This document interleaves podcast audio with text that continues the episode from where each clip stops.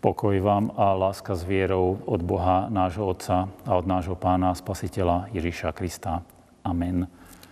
Milí priatelia, bratia a sestry v Pánovi, pozývam vás spoločne zamyslieť sa nad Božím slovom, ktoré dnes čítame v knihe Ester v 4. kapitole od verša 13. po 17. takto mene pánovom. Mordochaj dal Ester odpoveď – Nemyslí si, že so svojím životom vyviazneš v kráľovskom paláci jediná zo všetkých Židov.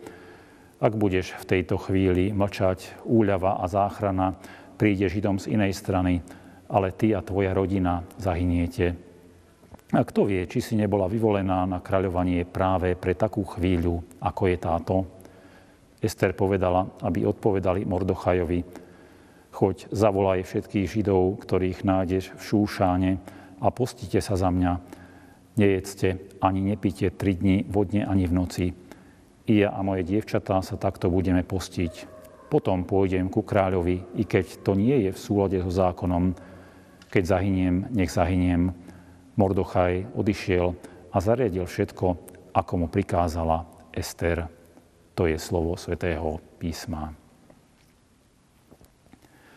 Bratia a sestry, Božie slovo nám hovorí, že ľudský život na tejto zemi má svoj cieľ a má svoj zmysel.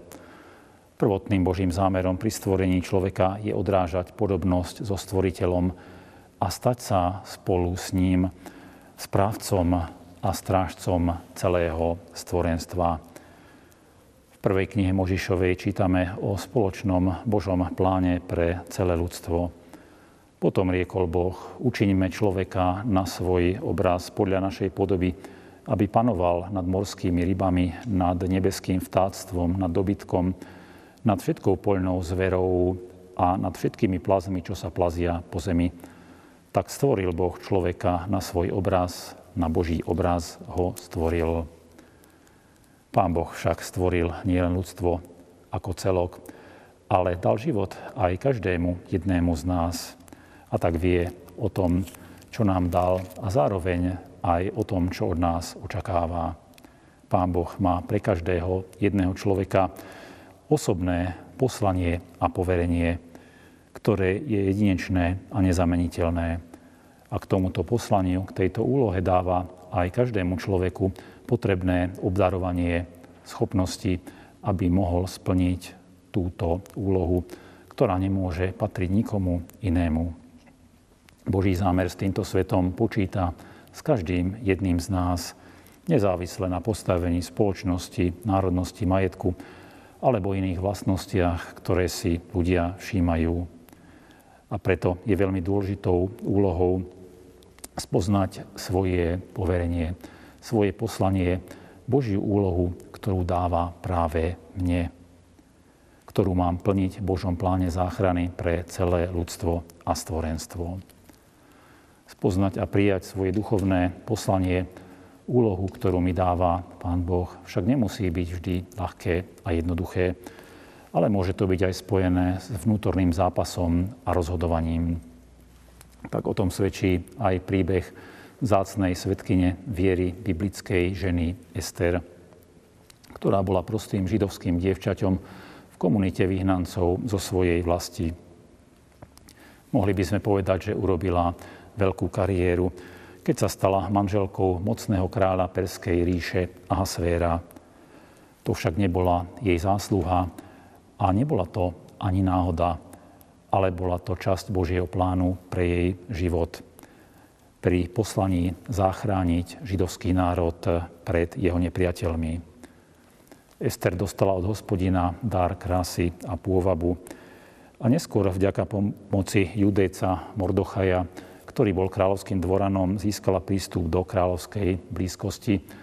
Král si ju vyhliadol a prijal ju ako svoju manželku. Urobil z nej kráľovnú svojej ríše. Pritom však nevedel nič o jej židovskom pôvode. A tak by sa zdalo, že vo svojom živote už dosiahla maximum toho, čo je možné, čo sa dá na tomto svete nájsť. Ale to hlavné pre ňu ešte neprišlo jej najdôležitejšie poslanie na ňu ešte len čakalo. V dôsledku intrík nepriateľov bol židovský národ ohrozený vyhubením.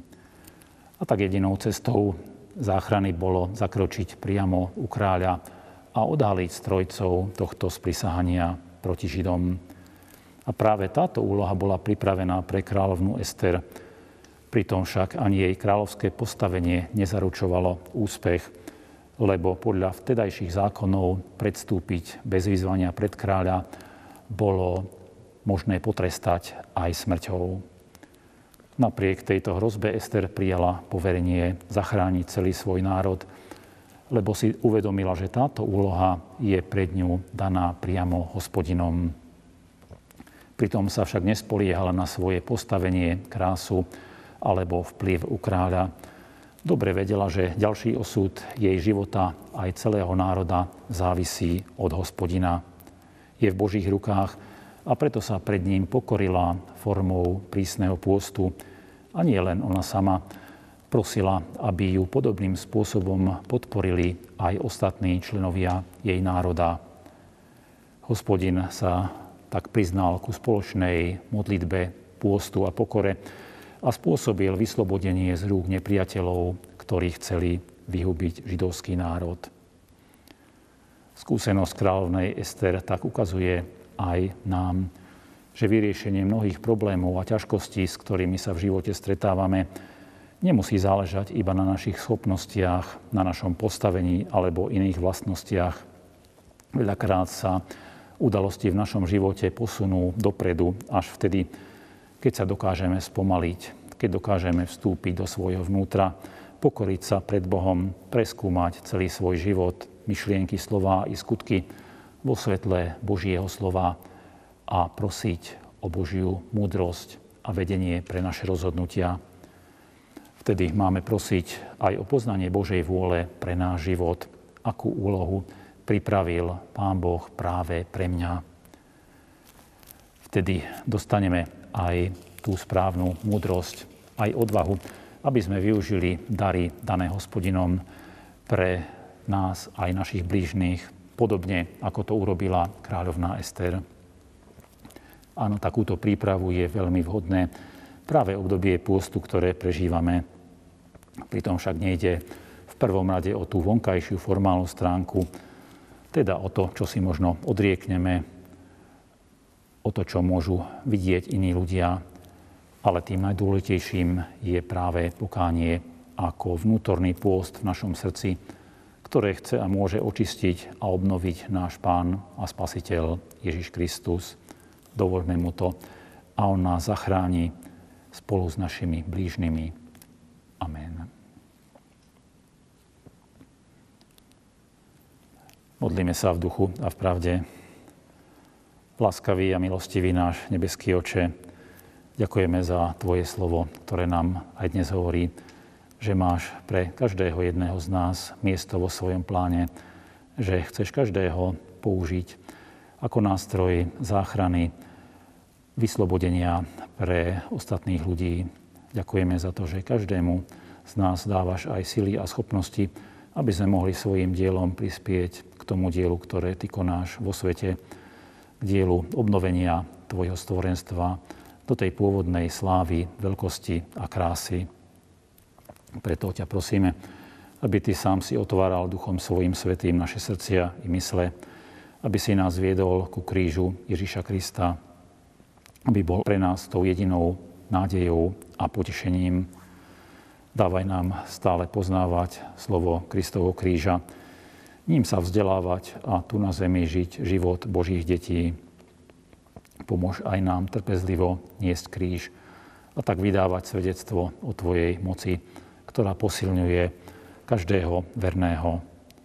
Nauč nás pokoriť sa pred Tebou v tom pravom pokání a tešiť sa z milovaniu a odpusteniu našich hriechov. Posilňuj, prosíme všetkých, ktorí sú akomkoľvek súžení, ktorých trápia pochybnosti, obavy či beznádej. Daj všetkým, ktorí ku Tebe volajú do srdca tú pravú nádej. Posilni nás v živej viere, až pokým ťa neuvidíme tvárou v tvár v Tvojom kráľovstve. Vypočuj naše prozby pre svojho milého syna Ježíša Krista, nášho pána, a Spasiteľa, ktorý s Tebou žije a slávne kráľuje teraz i na veky vekov. Amen. Sláva Bohu, Otcu i Synu i Duchu Svetému, ako bola na počiatku, i teraz, i vždycky, i na veky vekov. Amen.